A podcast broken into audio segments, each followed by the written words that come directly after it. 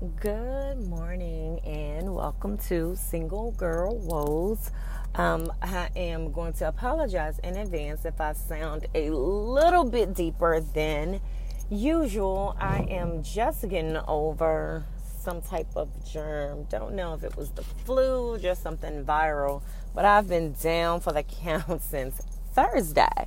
So today is my first day, pretty much up and about and really functioning um, outside of my living space and and all of that but wanted to jump on here with one of my car ride conversations um excuse me with one of my car ride conversations that sparked by a text message I got on yesterday. Um, yesterday was another day at home, and for once, I had time to entertain the text message that I received, but also it made me like, like it's really been weighing like on my mind and just of how we are as people. Like sometimes we get single, um, and especially when you're single at a certain age, which is, you know, I, I joke a lot with my friends, like, oh my God, dating and being single at 40 is completely different than dating and being single when you're in your 20s and your 30s. So I can only imagine, you know, how it, you know, how someone that's mid 50s, mid 40s, 50s, whatever, you know, how they they feel about it. Because you know me at 40 it's like wow this is this is different. That's that's the only way i can say it is this is different. But um i received this text message and it's from I guess I don't know because it's not really like a high school sweetheart because I was um, just had recently graduated from high school, so I was 18. So I would say like my first, my first, my first love, my first. Well, not even my first love, my first like real adult relationship. Let's call it that. Um, and we've had like this on again, off again thing for years. Um, you know, we went strong for two years. Um, so from 18 to 20, we weren't really strong, and then we, you know, kind of fell off, and then didn't speak for a few years, and then, you know, we just kind of, we would always kind of find our way back to each other, but it was more so like what I like to call the doorstop, just to kind of check in and see, like, oh, do I still have it? Does he still care? Does she still care? Um, type situation, and you know, we we toyed around and played around with the idea of the what if what if we were together? Um, and so, like I said, our last like official relationship was when I was 20, he was 21. So a lot of life happened, you know, along the road of doing those pockets where, you know, neither one of us weren't in a relationship and we would kind of link up and connect and, you know, go on a few dates, um, be intimate and toy around with the idea and then you know, reality will set in. We'll get in an argument and be reminded of, like, okay, this is why we're not together because it's like oil and vinegar. But in the sense where, you know, sometimes on a sandwich, oil and vinegar is good. But we're oil and vinegar in the sense where, like, it's not a good mesh up. And, you know, we've done that for a while. And then I got married. Um, so throughout the time of me being married, you know, I was faithful to my husband and all of that. So this person got wind, like, oh, she's not married anymore and you know have reached out to me a year ago this time. And it was just one of those things and i was like i don't want to keep doing this. Um, you know we we talked about a few things and even then even in our adult life our viewpoints on relationships were different um, as far as what we wanted. And they were still hung up on life that i experienced from 20 and I'm not gonna even say to 40 because, like I said, I was married, and you know that whole time of being with my husband and stuff, I was faithful, and it was all about my husband. So this person, and when we would have these moments, like I said, from 20 up until 32, I would so from 20 to 32, so for a 12 year time period. You know, we would have these pockets of time where we would just kind of like, I would call it check in. We would check in or whatever and talk about life and dating and relationships or situationships that we were in and all this time, I never knew that they felt a certain type of way that I took advantage of my 20s and explored life, love, intimacy, and, you know, things in my 20s. I was a true 20 year old and I don't regret it because now I'm not 40 and coming to the table to somebody of, oh, I want to do this, I want to do this, and I want to do this when they're probably looking for someone to be a little bit more settled um, and know themselves a little bit more, not only mentally, emotionally, spiritually, but also in an intimate sense. And this guy friend of mine, or my one of my exes, um, he's one of the few adult relationships that I've had. Um, you know, is 40 and still wants to do things that in my 20s I took the time to experiment with. Because that's truly what it was an experiment of just getting to know more about me and what I liked um, sexually, what I didn't like sexually, um, you know, getting to know about relationships and what type of relationships I could deal with and all of that. They didn't do that. They, you know, they experienced life, but in more so just a traditional way of just kind of bouncing around from woman to woman, um, so to speak.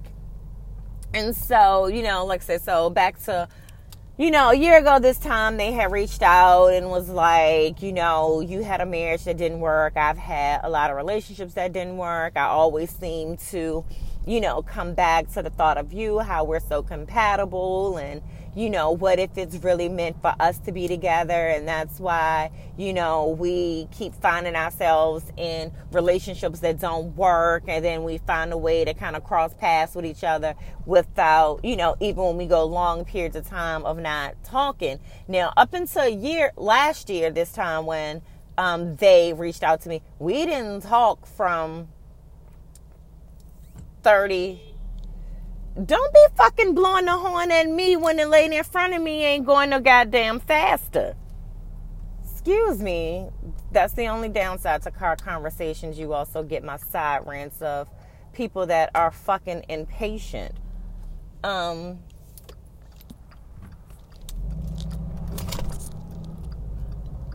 sorry about that. I had to let this car totally get around me so that you didn't get 20 minutes of me cursing somebody out for being impatient because they're late for work. Jesus be offense, and I hope they get to their destination safely because the way that they are driving, Lord Jesus. Oh, Lord. I digress.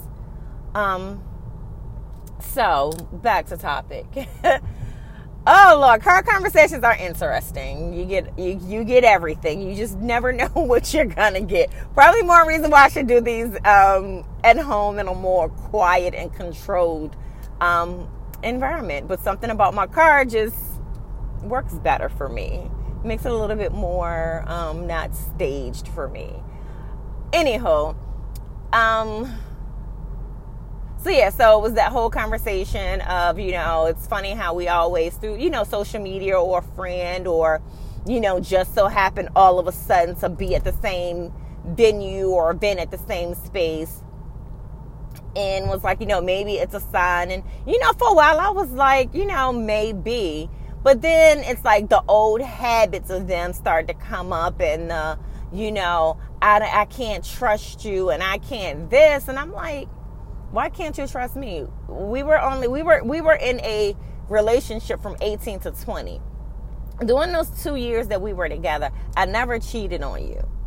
During those kind of pop up or as I mentioned earlier, check-in moments, we weren't doing anything exclusive. We was just both kind of passing time because as humans do, we didn't want to be alone. So we passed time and entertained each other you know, for a short period of time, and then we went our way.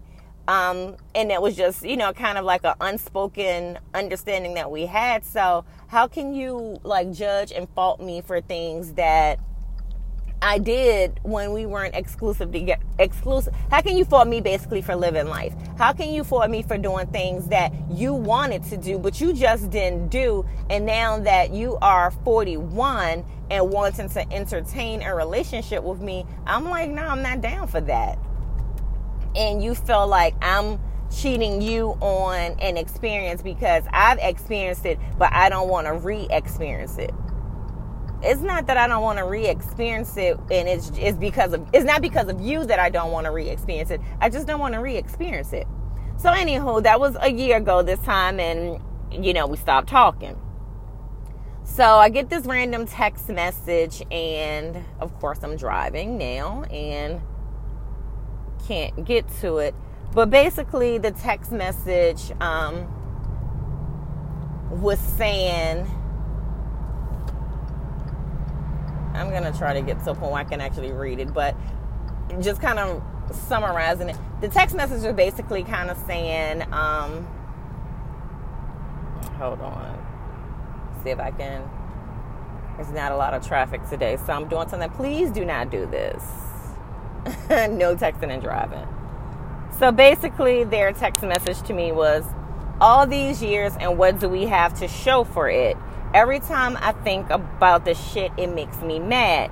Even more mad knowing you are perfectly fine with how things are, was the text message that I received. And so I responded back and I basically said, you just get to a point where you stop being mad. As much as it makes sense, at the end of the day, it's the square peg trying to be fit into a circle. We just don't fit.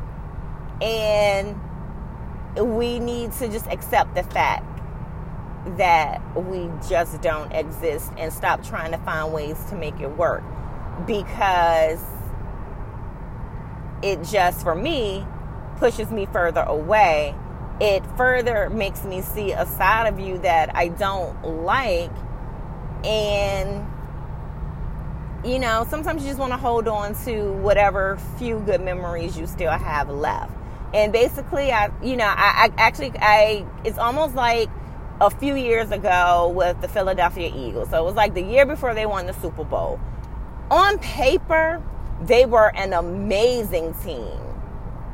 Ama- we can even go back to not even the year before they won the super bowl. That year that they got nnamdi asomugha and i'm probably butchering his last name. But the guy that's married to kerry washington kerry, kerry washington the year that we got him, and I'm an Eagles fan, the Eagles on paper looked amazing. That year, the Eagles was gonna go far. We were that that was the year that we were supposed to win the Super Bowl.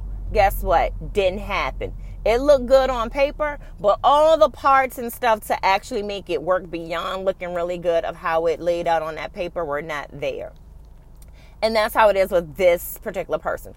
On paper, looks wise, we look good together you know, our drive, our passion, our ambition, like when you lay us out on paper, we look great together. If a dating company was to look at his profile and makeup and mine, I'm sure they would match us together because in that regard, we look well together. But it's once you put us together, oh boy, do you find out that it is not the best combination.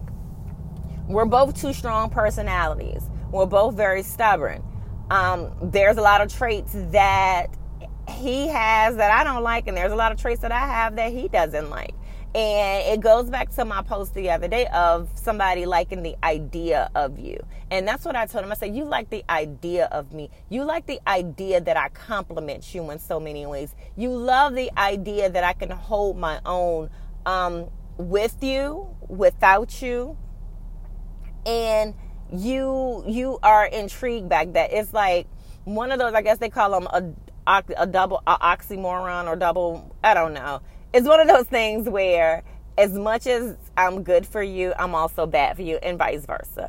And you know basically i told him like i'm just at a point where i'm tired of the merry-go-round. I'm tired of you know every year every three years every four years or whenever the cycle comes hopping on this merry-go-round and trying to entertain the thought of the what if. Because at the end of the day, everything remains the same.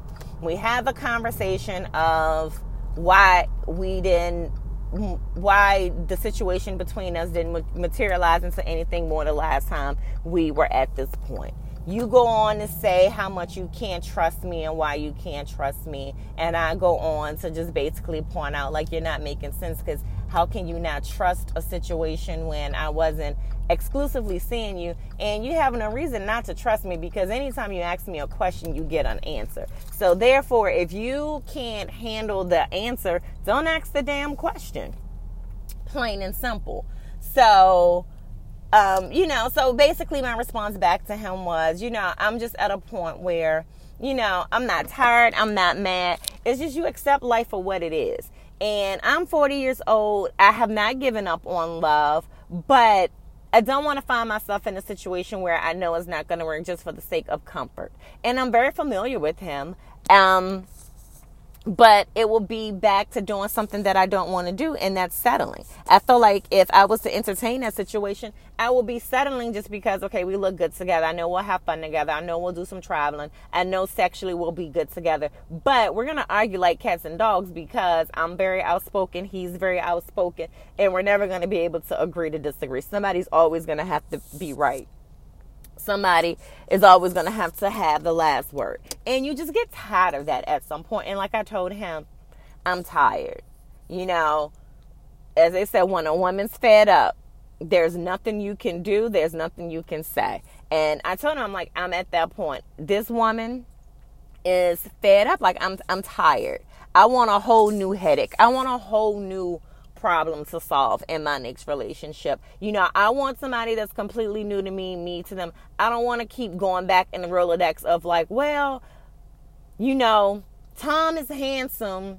Tom and I have fun together, but Tom smoke. Knowing that I will prefer, you know, a non-smoker. It's like I'm tired of that.